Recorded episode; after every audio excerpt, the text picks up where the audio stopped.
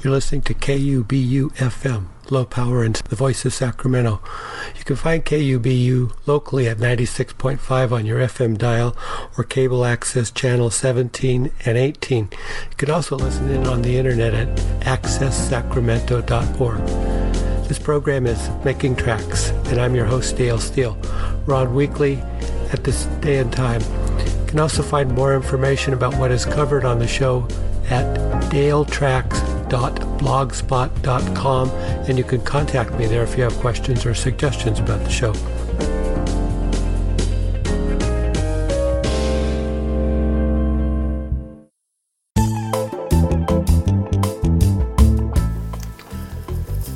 It's time for Making Tracks.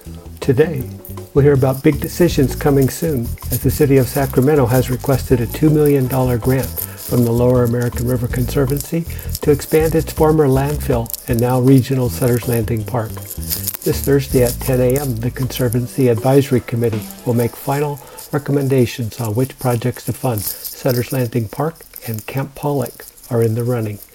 Why are Sutter's Landing Park and other former landfills important opportunities for restoring nature, providing open space, and eventually recreation opportunities? More on that today. We've also got information on bumblebees, shifting baseline syndrome, and California's new biodiversity executive order. Upcoming calendar, native bees of the Central Valley learn about their biology, conservation status, and the role of climate change. This will be at the Yolo Basin, February 7th, 7 p.m. More information at yolobasin.org backslash flyway night. And go on a mushroom hunt with Friends of the Riverbanks this coming Saturday, February 9th at 10 a.m. at Sutter's Landing Park. More information, friendsoftheriverbanks.org. Music today, we'll hear Landfill Harmonic by the Recycled Orchestra, which is a young group playing instruments they built from trash. We'll also hear Same Side by Hayride Casualties. And now, head outside when you can. It's time for making tracks.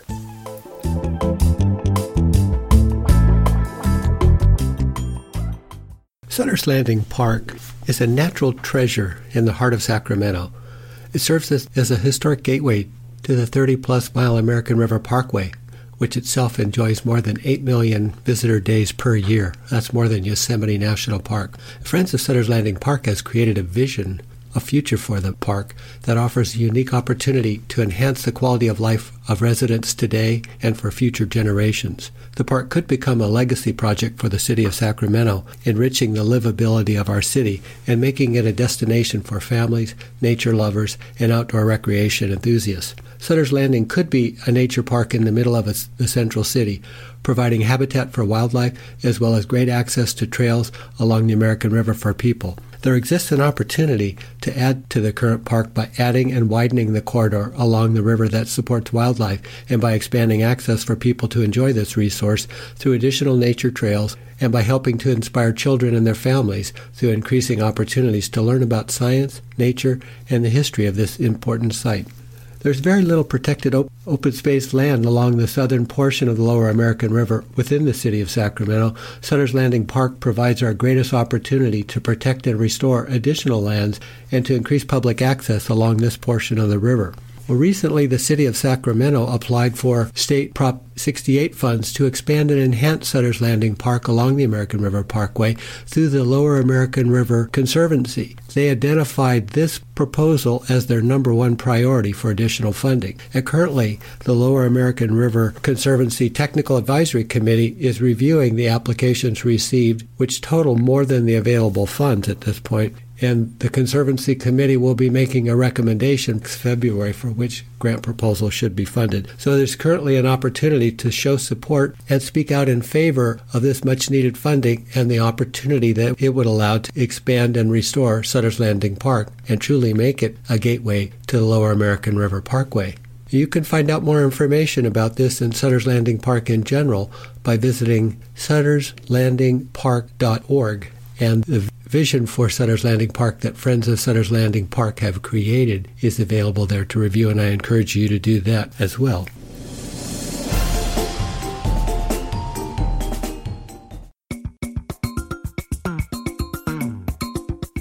I'm going to share an article with you today that has a lot of application for Sutter's Landing Park, former landfill that Sacramento is a high priority now to develop for regional park recreation and wildlife habitat and open space. The article I'm going to share with you comes out of the latest issue of Our Big Backyard, published by Oregon Metro, and you can you I encourage you to check them out. You can read the entire issue at oregonmetro.gov.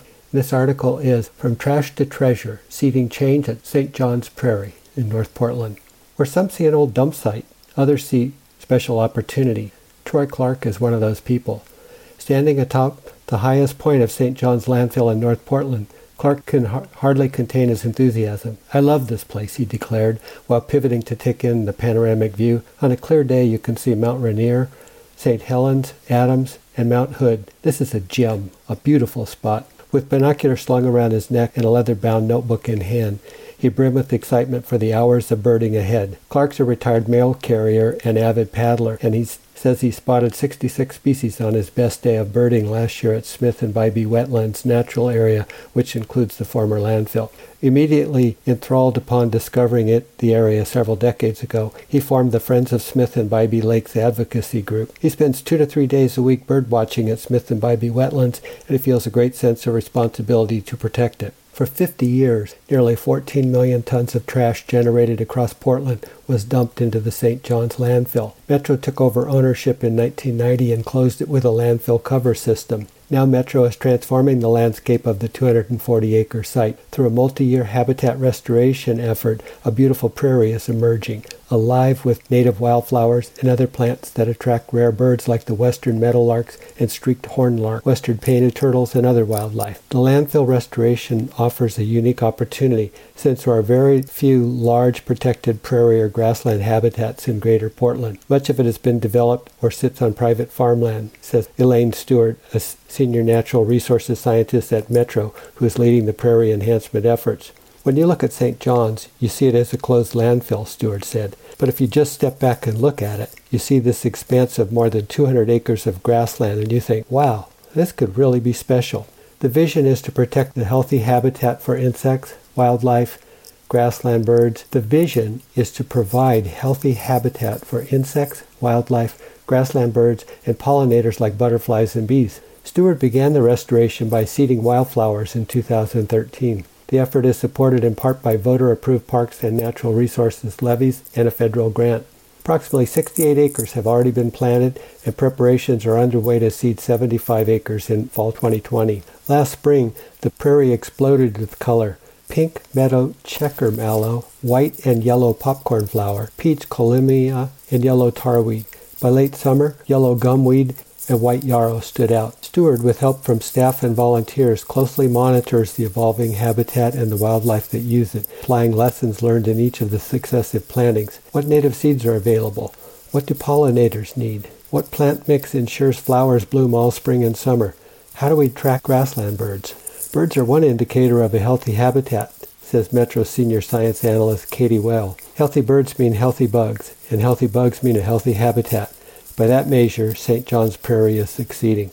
I've gone from seeing a handful of species 10 years ago during a bird breeding survey to well over 30, Wells said. That's pretty significant for a piece of land this size in the middle of industrial development. She's been happily surprised to see northern harriers training juveniles to fly, a doe giving birth, and an occasional elk following her around the prairie. Well is particularly excited about the nighthawks, Staff in recent years have also created habitat and broadcasted recorded vocal loop specifically to attract streaked horn lark, which are federally listed as threatened. Staff happily saw a male lark in 2018. The closed landfill is not open for public access, but visitors should soon enjoy a trail around it. Planners envision a multi-use paved trail from Chimney Park winding around the prairie and connecting to the 40-mile loop a few miles north near Kelley Point Park. The trail would also connect to the prairie overlook with stunning views over North Portland, the wetlands, and distant mountains. Metro staff are determining the scope of the project, conducting feasibility studies, and hoping to start community engagement on the design process as soon as the fall of 2019.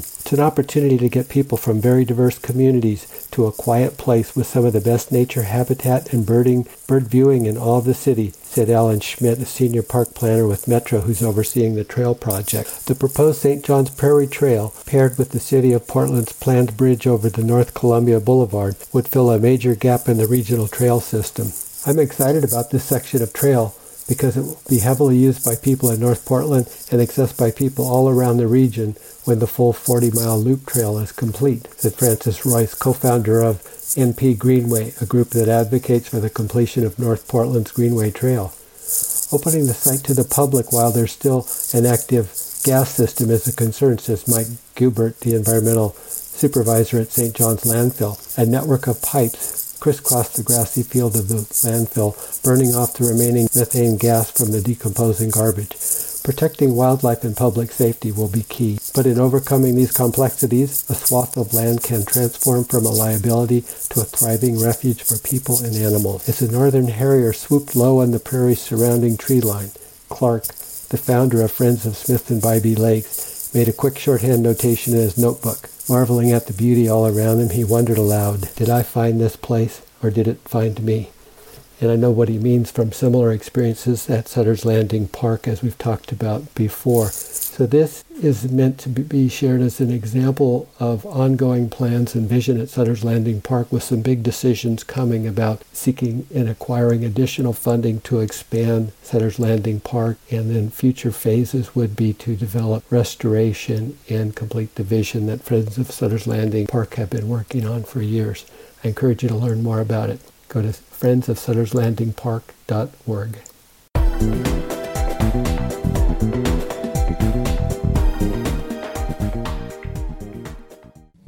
Well, we're going to play um, another song, um, and we want to convey the message that in a society where what seems to be the most important thing are things or material things, for us, the most important things are people, the hands of people which transform garbage into these instruments, and out there are the hands of these kids which transform these instruments made of garbage and, beautiful, and a beautiful thing in music. Without the people, this is just garbage.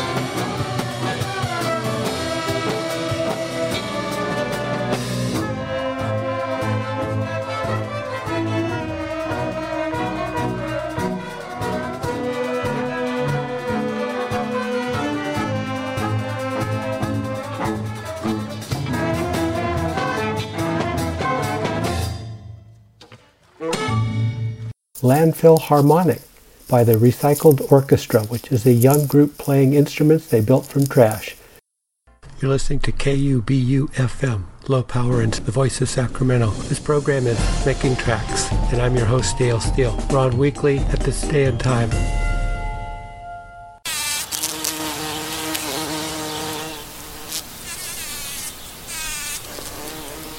Pollinators are very important. One of every three bites of food that you eat was pollinated, and most of that has been done by bees. So, what happens to our food security if bees are in trouble? Well, in the late 1990s, bee biologists started to notice a decline in the abundance and distribution of several wild bumblebee species, and one of them may have gone extinct since then.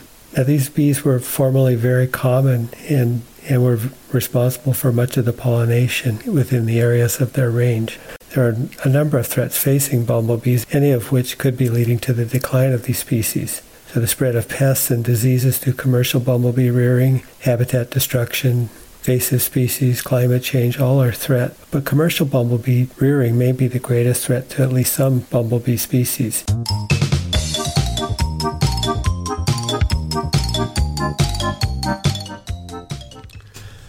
Conservation is possible even in the concrete jungles of the urban city. Many people living in towns and cities are looking for ways to do more with conservation. With numerous species in decline and environmental issues widespread, making a significant difference can be daunting and even seem impossible.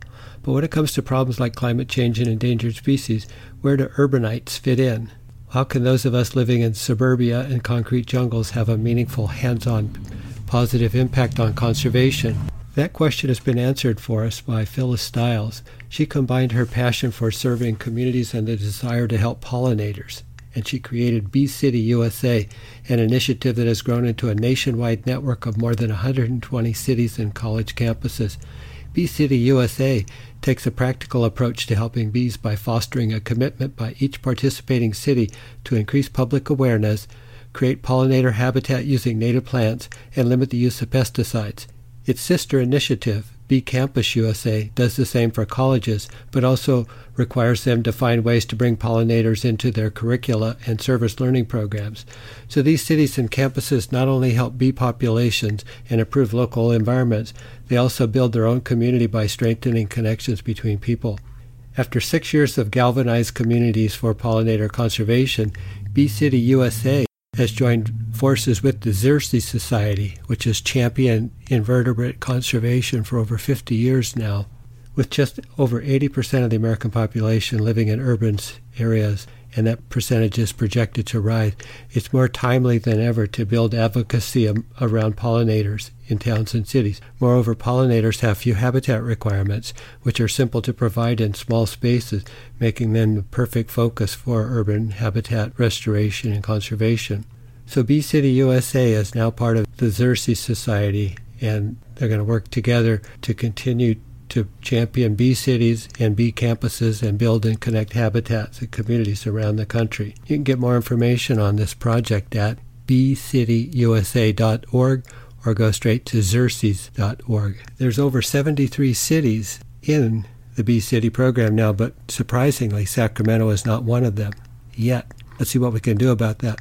And likewise for our local state university, CSU at Sacramento State is also not part of this, but these are both great opportunities to engage and practice some real conservation in our own concrete jungle backyards.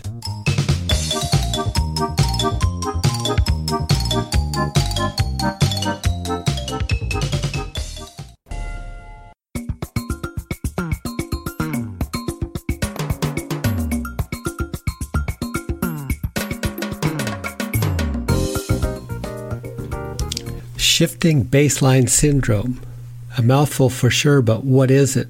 Well, I'm glad you asked because a recent journal article in the Frontiers of Ecology, which is a journal published by the Ecological Society of America, they did a re- review article on shifting baseline syndrome in their May 2018 issue, and I'm going to share some highlights with you. With ongoing environmental degradation on local, regional, and global scales, people's accepted thresholds for environmental conditions are continually being lowered.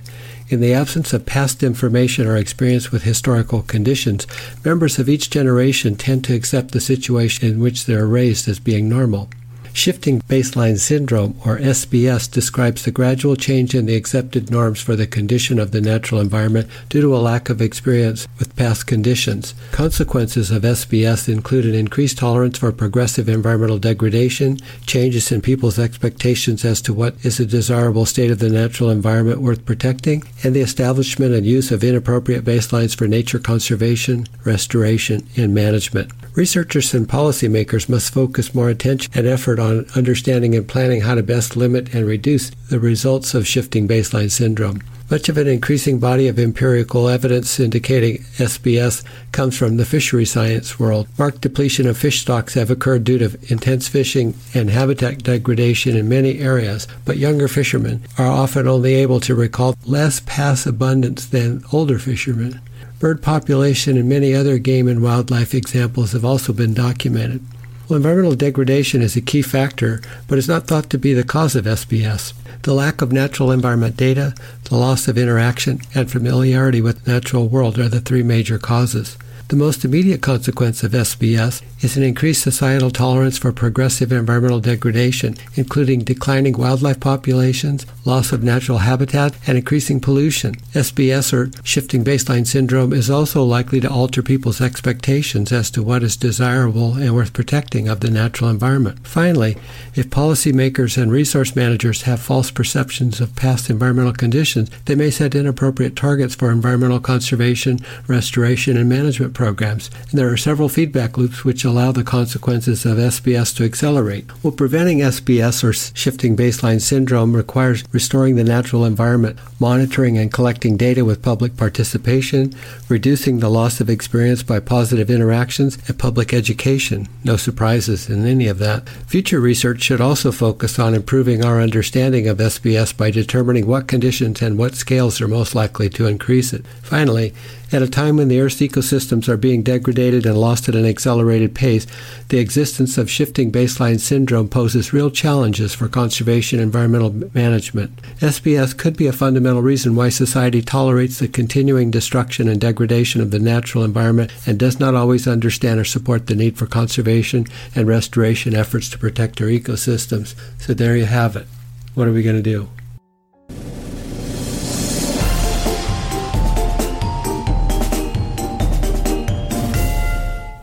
California is taking action to protect the state's plants, animals, and unique biodiversity with a new executive order.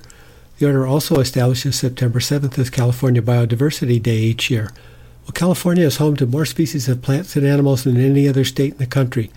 The deserts, forests, mountain ranges, valleys, wetlands, woodlands, rivers, estuaries, marine environments, rangelands, and agricultural fields of California provide refuge for a vast array of species, including approximately 650 species of birds, 220 species of mammals, 75 species of amphibians, 70 freshwater fish, over 100 marine fish and mammals, and approximately 6,500 native plants, of which 2,000 or more are rare. Together, the state's plants and animals coexist to create the complex ecosystems of so much of California's people and economy de- depend. This executive order directs the Department of Food and Agriculture and the Department of Fish and Wildlife to work together to safeguard the existing plants and animals while restoring and protecting habitat across both working and wild places. This action follows steps taken earlier to protect the state's biological heritage. The approved 2018-19 state budget allocated $2.5 million to launch the California Biodiversity Initiative in partnership with tribal groups, educators, and researchers, the private sector, philanthropic groups, and landowners. The steps outlined in the executive order and a complementary California Biodiversity Initiative will improve our understanding of the state's biological richness and identify actions to preserve, manage, and restore ecosystems, protect the state's biodiversity from climate change. This California Biodiversity Initiative and the immediate series of steps identified in it and the roadmap represent a first step. Its success will depend on ongoing leadership by state with collaboration from diverse partners and stakeholders and support and engagement by all Californians. In December of 2017, a group of 26 scientific experts across the state's universities, herbariums, and conservation organizations drafted and signed a historic charter to secure the future of California's native biodiversity. Their short statement describes California's unique role as a biodiversity hotspot, the importance of preserving this status, and the challenges to doing so, and identifies key action areas to achieve, maintain, restore, and preserve the state's biodiversity. The charter document is an inspiration for the principles and actions outlined in the California Biodiversity Initiative and Roadmap, and I encourage you to read it.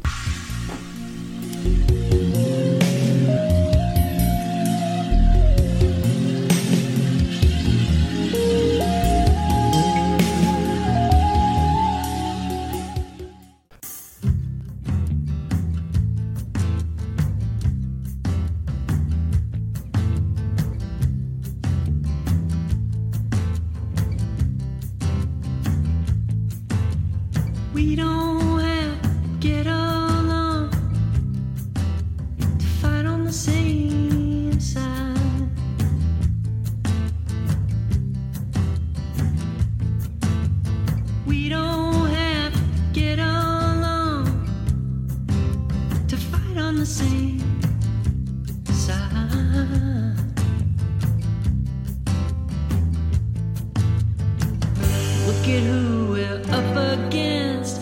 Unfold your arms.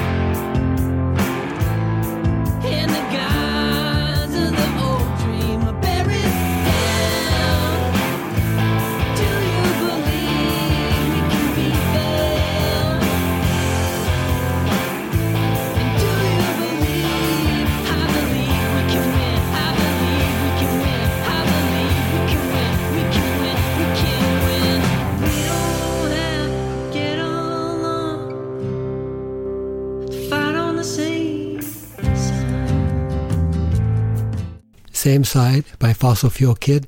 Don't forget to check out my other radio program on KUBU. The Climate Report focuses on local climate actions and more, sponsored by 350 Sacramento every Wednesday at noon. And be sure to tune in Tuesdays at 1 p.m. for Radio EcoShock, the latest on science, issues, and authors dealing with climate change and the environment on a global scale. Hosted and produced by Alex Smith. Don't miss it. You're listening to KUBU FM, Low Power and Voice of Sacramento. You can find KUBU locally at 96.5 on your FM dial or cable access channel 17 and 18. You can also listen in on the internet at accesssacramento.org.